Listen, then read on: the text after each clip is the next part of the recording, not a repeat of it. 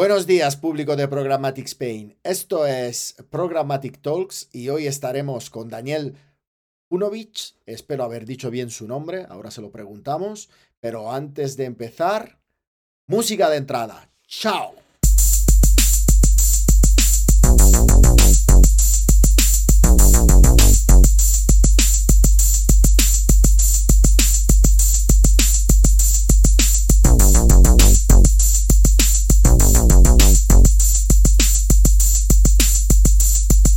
Hoy estamos aquí con eh, Daniel Junovic, ¿no? ¿Lo digo, ¿Lo digo bien?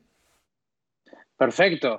Sí, sí, mejor imposible. Sería eh, Junovic en, eh, en, polaco. Perfecto. Pues estamos, estamos aquí con Daniel de AppFlyer y queremos conocer todo de, de AppFlyer, pero antes de conocer todo de AppFlyer, vamos a conocer todo de Daniel. Perfecto. Bueno, antes que todo, Salvatore, gracias por la invitación. Un gusto estar aquí contigo y con toda la audiencia. Eh, mi nombre, bueno, soy Daniel Junovitz, eh, originalmente de Argentina, pero ya hace muchos años que resido en Israel. Eh, en el mundo digital me encuentro hace ocho años, pero de manera interesante, previo a estar al mundo digital, estaba en una industria que no tenía nada que ver vivía en China, estaba, estaba ejerciendo con temas de producción en el sur de China, todo lo que conocemos con Made in China. Y cuando regreso a Israel, eh, justamente AppSlide estaba buscando penetrar al mercado chino y yo tenía el conocimiento del mercado, pero digital como que no sabía nada en realidad. Y, pero bueno, éramos una startup pequeña en ese momento eh, y así es como me sumé a AppSlide hace ocho años eh, para liderar la penetración de, de apps al mercado chino.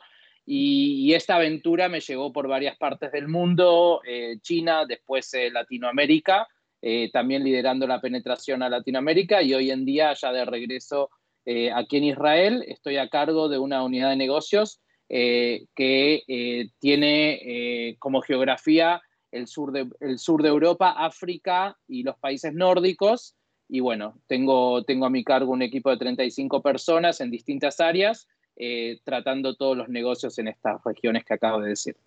Interesante, me gusta lo de África y regiones nórdicas, o sea, que te falta Marte para cubrir todo. Más o menos, sí, el día a día es muy variado, muy interesante y nada, es como que le agrega esa cuota de, de, picante ¿no? al día a día y no, pero muy, ambas regiones son muy interesantes, así que la verdad que está muy bueno. Sí, la verdad que yo estuve en África hace unos años y se veía ahí eh, mucho desarrollo y, Muchísimo. falta de necesidad de digitalización, que, es lo que acelera todo, ¿no? Vamos eh, a, tu actual proyecto, AppsFlyer, ¿no? Eh, ¿Cómo se define? Y en una frase, como si tuviéramos que contarlo a, a nuestra abuela, a nuestra madre, Cuéntanos. Yo, para, para, para, dar una, una, descripción sencilla, yo diría que, que es como el GPS de la inversión de marketing digital, ¿no? El GPS nos dice cómo llegar de, de punto A a punto B. Eh, nosotros, mediante las métricas que le enseñamos a nuestros clientes, les enseñamos cómo llegar a sus resultados eh, en este mundo de marketing digital, obviamente relacionado con el mundo de aplicaciones móviles.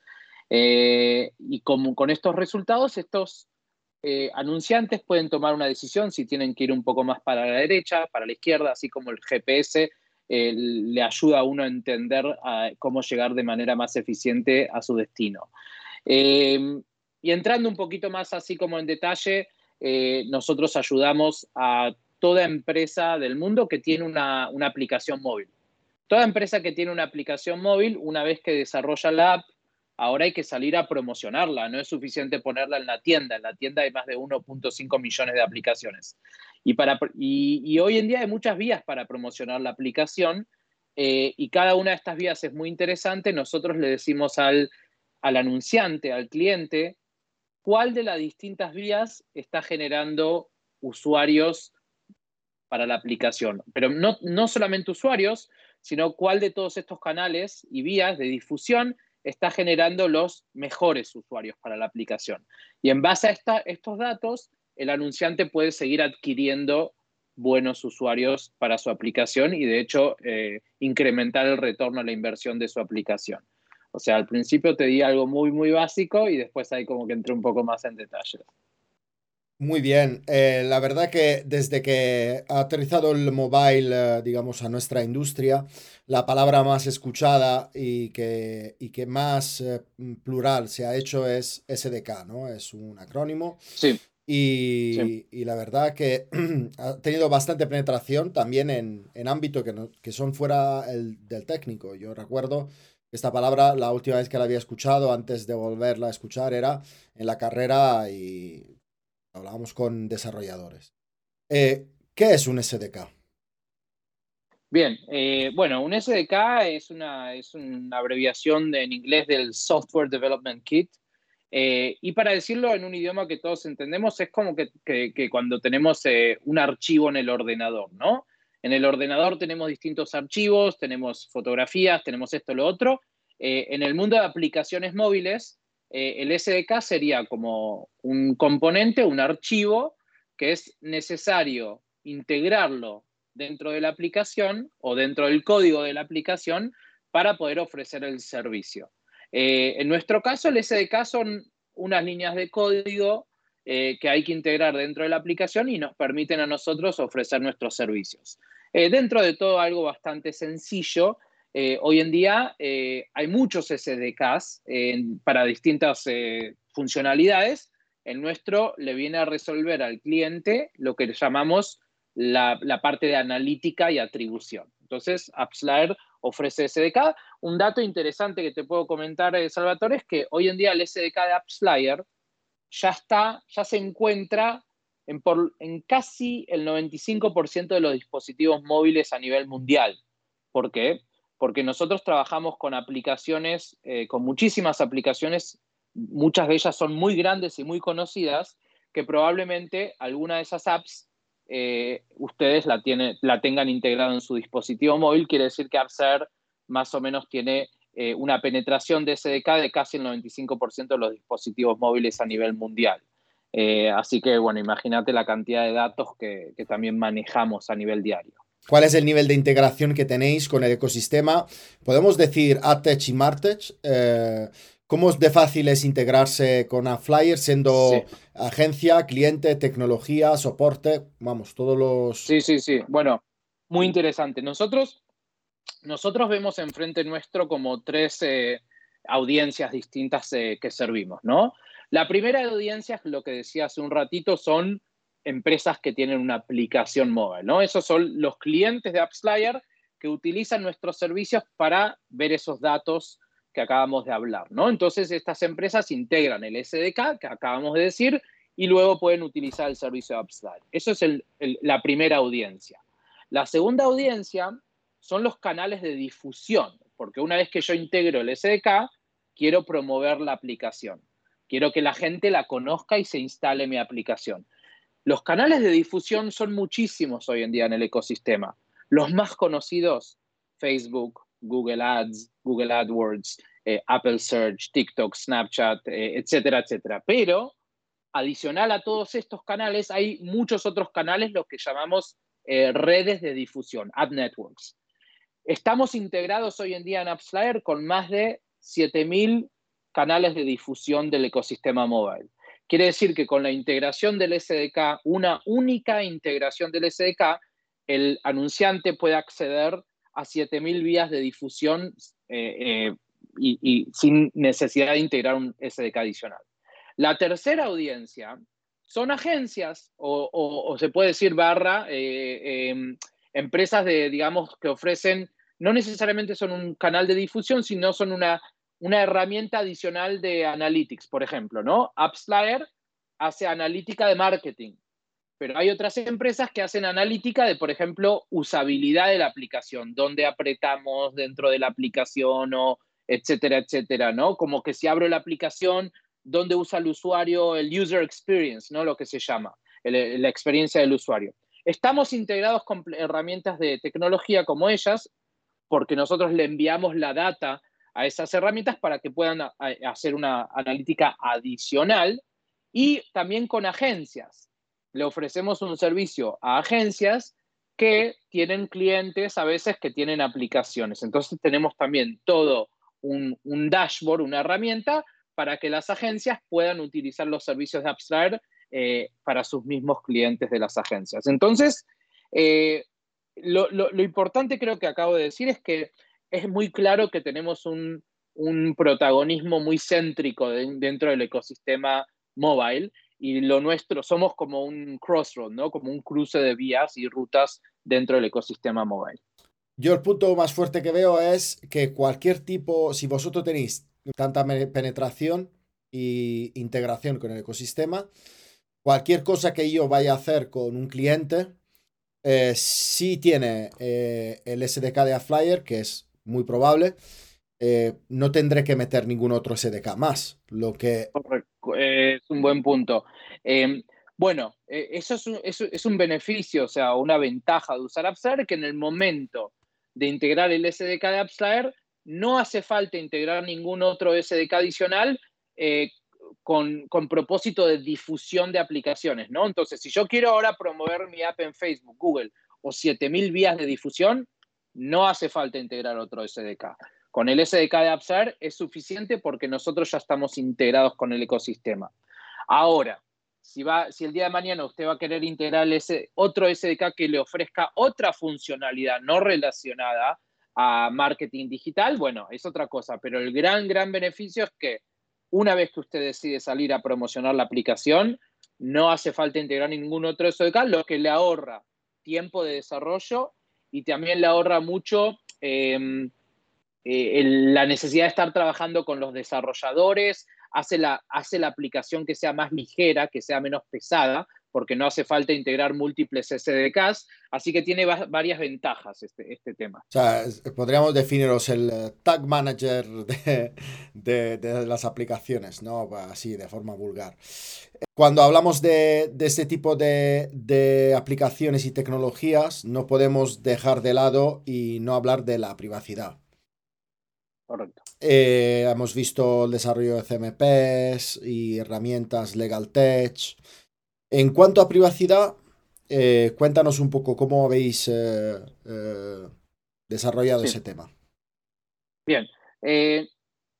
privacidad es un hot topic en los últimos años y creo que más en el último año o dos años, ¿no?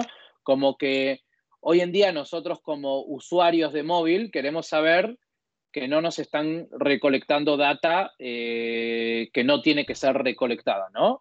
Eh, hubo muchos cambios en la industria móvil en cuanto a la privacidad. Creo que uno de los cambios más importantes fue el que sucedió hace aproximadamente ocho meses, cuando Apple introduce el nuevo sistema operativo de iOS 14.5. Eh, y eso, eso marcó en la industria móvil un poco como un antes y un después. ¿Por qué? Porque hasta ese momento em, los anunciantes podían recolectar lo que se llama el identificador del dispositivo. En inglés se dice identifier, el ID. Como que cada celular, cada dispositivo celular, como que tiene una cédula de identidad, ¿no? Como nosotros como personas tenemos cédula de identidad, cada dispositivo tiene una cédula de identidad. Hasta ese momento, ese número se podía recolectar y de esa manera yo sabía que existe un dispositivo, por dar un ejemplo, Samsung, y que se, maneja de esta manera, tiene este tipo de conducta. Quiero, quiero poner muy en claro que no, no, se sabía nada sobre el usuario, sino la data era sobre solo el dispositivo, no sobre el usuario, sobre la persona.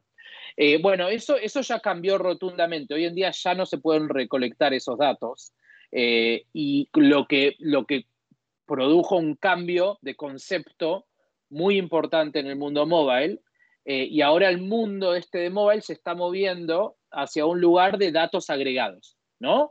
Como que si antes hablábamos de identificar un dispositivo, ahora estamos hablando de identificar patrones de conducta a gran escala y en base a eso tomar decisiones. Eso, em, eso primero que es algo que nosotros lo vemos como, como, algo muy bueno. O sea, creo que todos nosotros, no solo como proveedores de servicios, sino como usuarios de dispositivos móviles, queremos saber que, esto está eh, manejado de una manera clara, transparente, que no están recolectando datos que no deben ser recolectados. Nosotros en AppsFlyer, eh, o sea, vimos, vimos que esto se venía ya hace dos años, tres años, y eh, fuimos, fuimos adaptando todos los productos para que sean totalmente compatibles con este mundo de privacidad incremental, ¿no? así que lo que puedo decir en resumen es que en el último año hubo muchísimos cambios en el mundo, pero son cambios a favor. Eh, al mismo tiempo, eso requirió de la industria actualizarse y eso, eso también fue un poco doloroso para algunos, pero al final como que no les quedaban otra y, bueno, aquí estamos.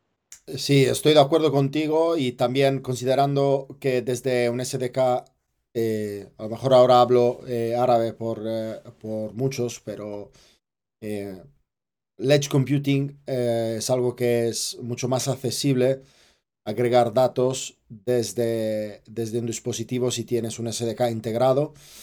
Y, y es algo que creo han podido ver las grandes, ¿no? Porque una de las cosas que he visto cuando he preparado la entrevista era que Intel ha decidido hacer un proyecto con vosotros en conjunto para crear un Data Clean, Room. ¿no?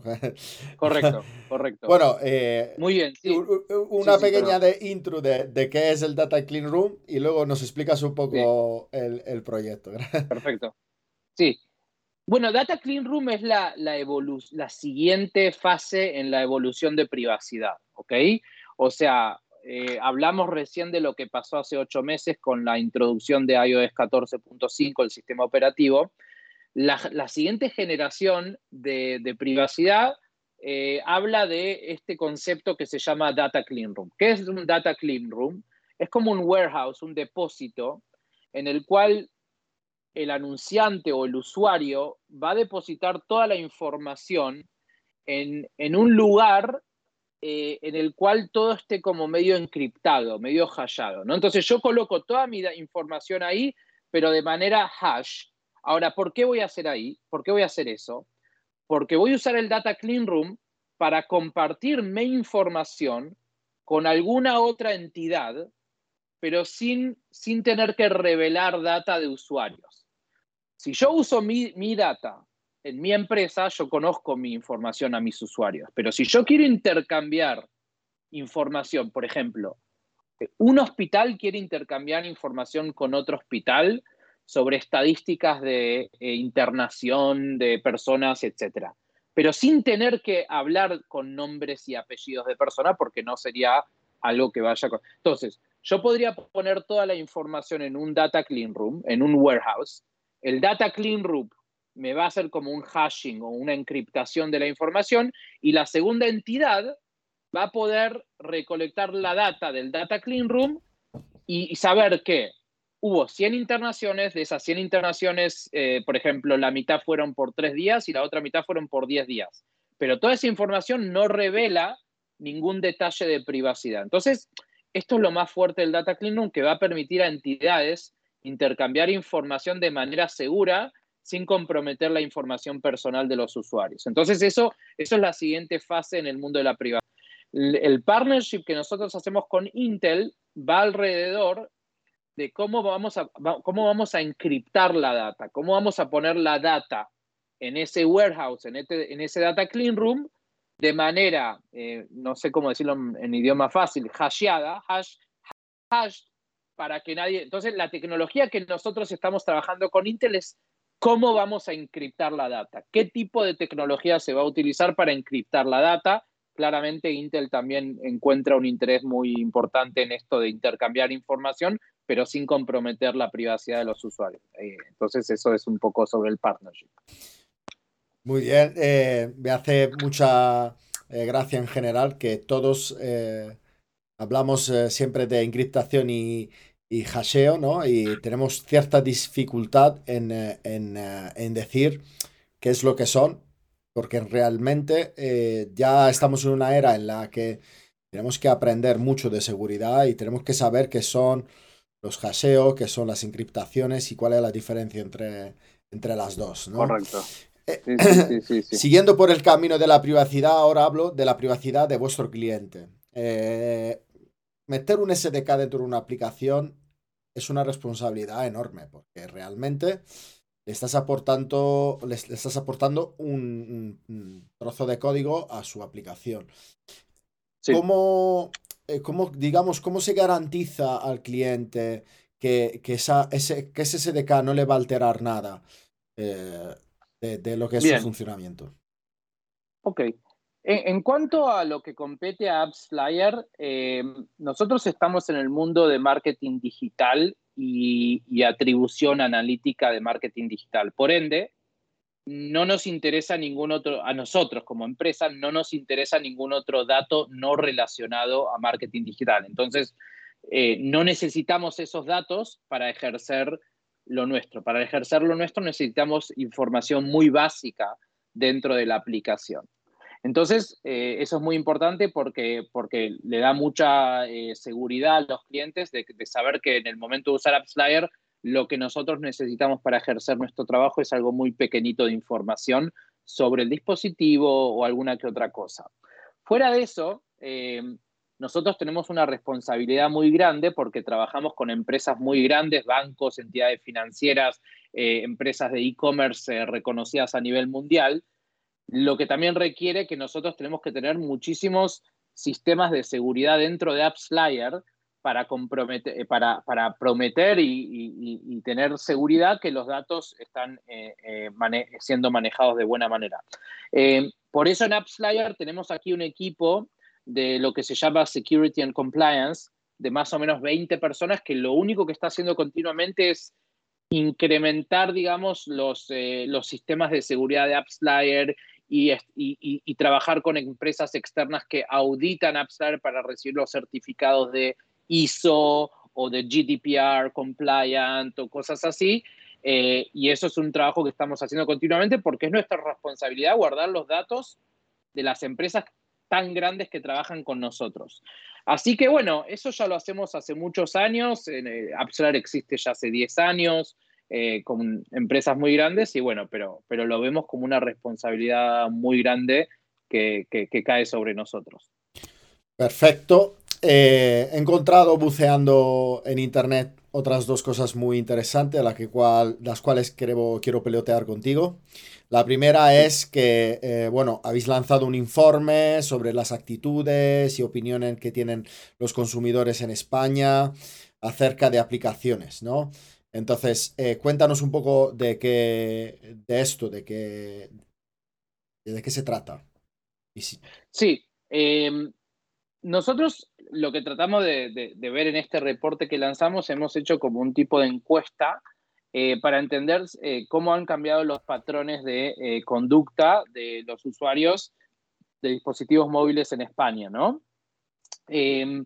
Y la verdad que, digamos, en términos generales, eh, los resultados fueron muy positivos. O sea, yo creo que, no sé si, si, fueron sorpresivos o no, pero, pero sí podemos decir con toda confianza que los usuarios y la población española, o sea, cada día están más abiertas a, consumir mediante aplicaciones móviles. Y no estoy hablando solo de los jóvenes que quizás lo vivimos un poquito más eh, al día a día, usamos, no sé, un Cabify, un Globo, lo que sea, sino estoy usando también poblaciones eh, también fuera de, estos rangos etarios. Eh, y la verdad que, es data muy importante y en realidad lo que a mí me invita a, decirle a cualquier tipo de audiencia y empresa en España es a tratar de adoptar este canal lo antes posible, porque si lo pensamos bien, al final de cuentas el dispositivo que tenemos eh, en nuestra palma de mano es el mobile y es la pantalla que más usamos todo el día. Eh, y si uno no está presente ahí, uno está perdiendo una oportunidad de negocios. Y creo que el último reporte de AppsFlyer eh, como que ratifica eso, ¿no? En el hecho de que las empresas deben estar en el mundo mobile, si no, están perdiendo una oportunidad que está siendo capitalizada por otra empresa que sí está presente en el mundo. Así que datos eh, muy interesantes. Muy bien, la segunda cosa que, encontré fue eh, la 14, la edición número 14 del Performance Index, ¿no? Para, Correcto. para estimar y evaluar las fuentes de tráfico en aplicaciones, ¿no? Me parece Correcto. una gran aportación que incluso ambas cosas te pediría que me mandaras el link para publicarlo dentro de, de Programmatic Spain y poder así eh, ofrecérselo a la audiencia. Pero háblanos un poco del, del Performance Index. Perfecto. Eh, bueno, eh, esto es algo, lo, como decimos nosotros, recién salido del horno, ¿no? El Performance Index se publicó hace, esta semana, hace dos días. Y, yo, yo, como trabajo ya aquí hace varios años, puedo contarte un poco la historia de cómo arrancó este Performance Index. En realidad, con el equipo de marketing hace muchos años, uno de golpe, así platicando, decíamos, Mucha, bueno, pero tenemos mucha data, ¿no? O sea, creo que esta data eh, también la gente estaría interesada en por lo menos saber cuáles son las mejores vías de difusión en estos días, ¿no? Sin tener que, eh, porque estamos hablando nada más de, información de qué vía de difusión está performando mejor en cada región. Por ejemplo, si a Facebook es un buen canal de difusión en Estados Unidos o si Google es un mejor canal de difusión de apps en, España. Y, así como que, bueno, se nos ocurre lanzar este ranking, esta tabla de posiciones de, networks, de vías de difusión, y, así nace el Performance Index, primera edición, que estamos hablando hace más o menos cuatro o cinco años. Fue, fue un furor, eh, porque nosotros somos una entidad imparcial y neutral, un poquito enseñando, dándole transparencia a un ecosistema y somos los únicos capaces de generar semejante tabla de posiciones, ¿no? Eh, bueno, entonces eso se hizo un éxito total y la gente, hoy los anunciantes, de hecho, están esperando que salga ya el, nuevo Performance Index para saber cómo distribuir sus presupuestos de marketing. Así que bueno, esta semana sale la decimocuarta edición eh, y bueno, eh, sigue teniendo el mismo éxito porque le da una transparencia al ecosistema que, ninguna otra entidad puede darle y bueno, y los anunciantes contentísimos de saber cómo tienen que ayudarse con sus eh, presupuestos de marketing. Así que bueno, muy, muy, muy buena data. Muy bien, vamos hacia, vamos hacia el final de la entrevista y bueno, pues eh, hay temas que están por ahí que no tienen en principio nada que ver, pero sí que me gustaría siempre preguntar cuál, cuál es la relación que tiene el negocio actual con, con esto, ¿no? Entonces, eh, yo eh, tengo tres temas que pregunto a todos. Uno es el tema de retail media. Si, estáis haciendo algo, si, los, si alguno de vuestros clientes se está moviendo utilizando a Flyer para, para eso. Y el segundo es el tema del gaming. puede que no tenga nada que ver, pero imagino que es una aplicación siempre pueda tener su SDK. Y el último, el metaverso, que es un poco más una flipada. Entonces, cuéntanos un poco qué relación. Eh, eh, pues esta es una pregunta muy personal. ¿eh? no, no, tranqui. Em, primero principal sobre el retail, el mundo de retail y el mundo de gaming. hoy en día, y también, también en España, pero también a nivel mundial un poco, hay tres industrias, o nosotros los llamamos verticales, hay tres verticales que, están teniendo un protagonismo mayor en el mundo de aplicaciones móviles. Uno es el mundo de gaming, eso no cabe ninguna duda. Eh, más aún en la pandemia, cuando bueno, hubo, hubo lockdowns y aislamientos y quizás tuvimos que quedarnos en casa y bueno, la gente, aunque aquel que no jugaba ningún jueguito dudó en bajarse algún juego de mobile y pasar unos minutos, el mundo de gaming creció muchísimo, muchísimo en, los últimos dos años eh, el mundo de gaming en dispositivos móviles. Eh, eso es un vertical, una industria gigante para AppsFlyer. Nosotros trabajamos con las empresas de gaming más grandes a nivel mundial, de China, de Estados Unidos, eh, etcétera, etcétera. Otro, otra industria que pasó, hizo una transformación muy importante es el mundo retail, que de hecho también la pandemia y el hecho de tener que cerrar tiendas, etcétera, eh, genera que muchas empresas hayan tenido que acelerar su transformación digital y adoptar este canal de app o de web mucho más. Y eso también ha crecido muchísimo, muchísimo en los últimos dos años y también para Upside esto representa un vertical muy importante para nosotros. O sea, entonces tenemos el gaming, el retail y de hecho hay una tercera, pero la podemos hablar en la próxima vez, que es el vertical de finanzas, ¿ok? O de fintech, de banca financiera. Ahora, sobre tu tercer punto del metaverse, metaverso, em, no, todavía no, no diría que es algo muy, eh, eh, o sea, como muy relevante en el mundo de apps. Eh, ¿cómo, ¿Cómo va a ser esto en el futuro? No sé, pero todavía es algo muy nicho, diría, ¿no? Como que no es algo muy importante en el mundo de apps. También sabemos que la adopción de, de, realidad virtual está creciendo, pero todavía no ha llegado a números eh, de un canal un poco más tradicional como el celular. Lo que sí está creciendo mucho es eh, la televisión, on demand, eh, no, el OTT, Connected TV, ¿no? Todo el tema de Roku en Estados Unidos y todo el tema de, de Smart TV, eso sí creció y está creciendo muchísimo, pero no, el metaverso no, no, no, no, no tengo demasiado para decir al respecto todavía.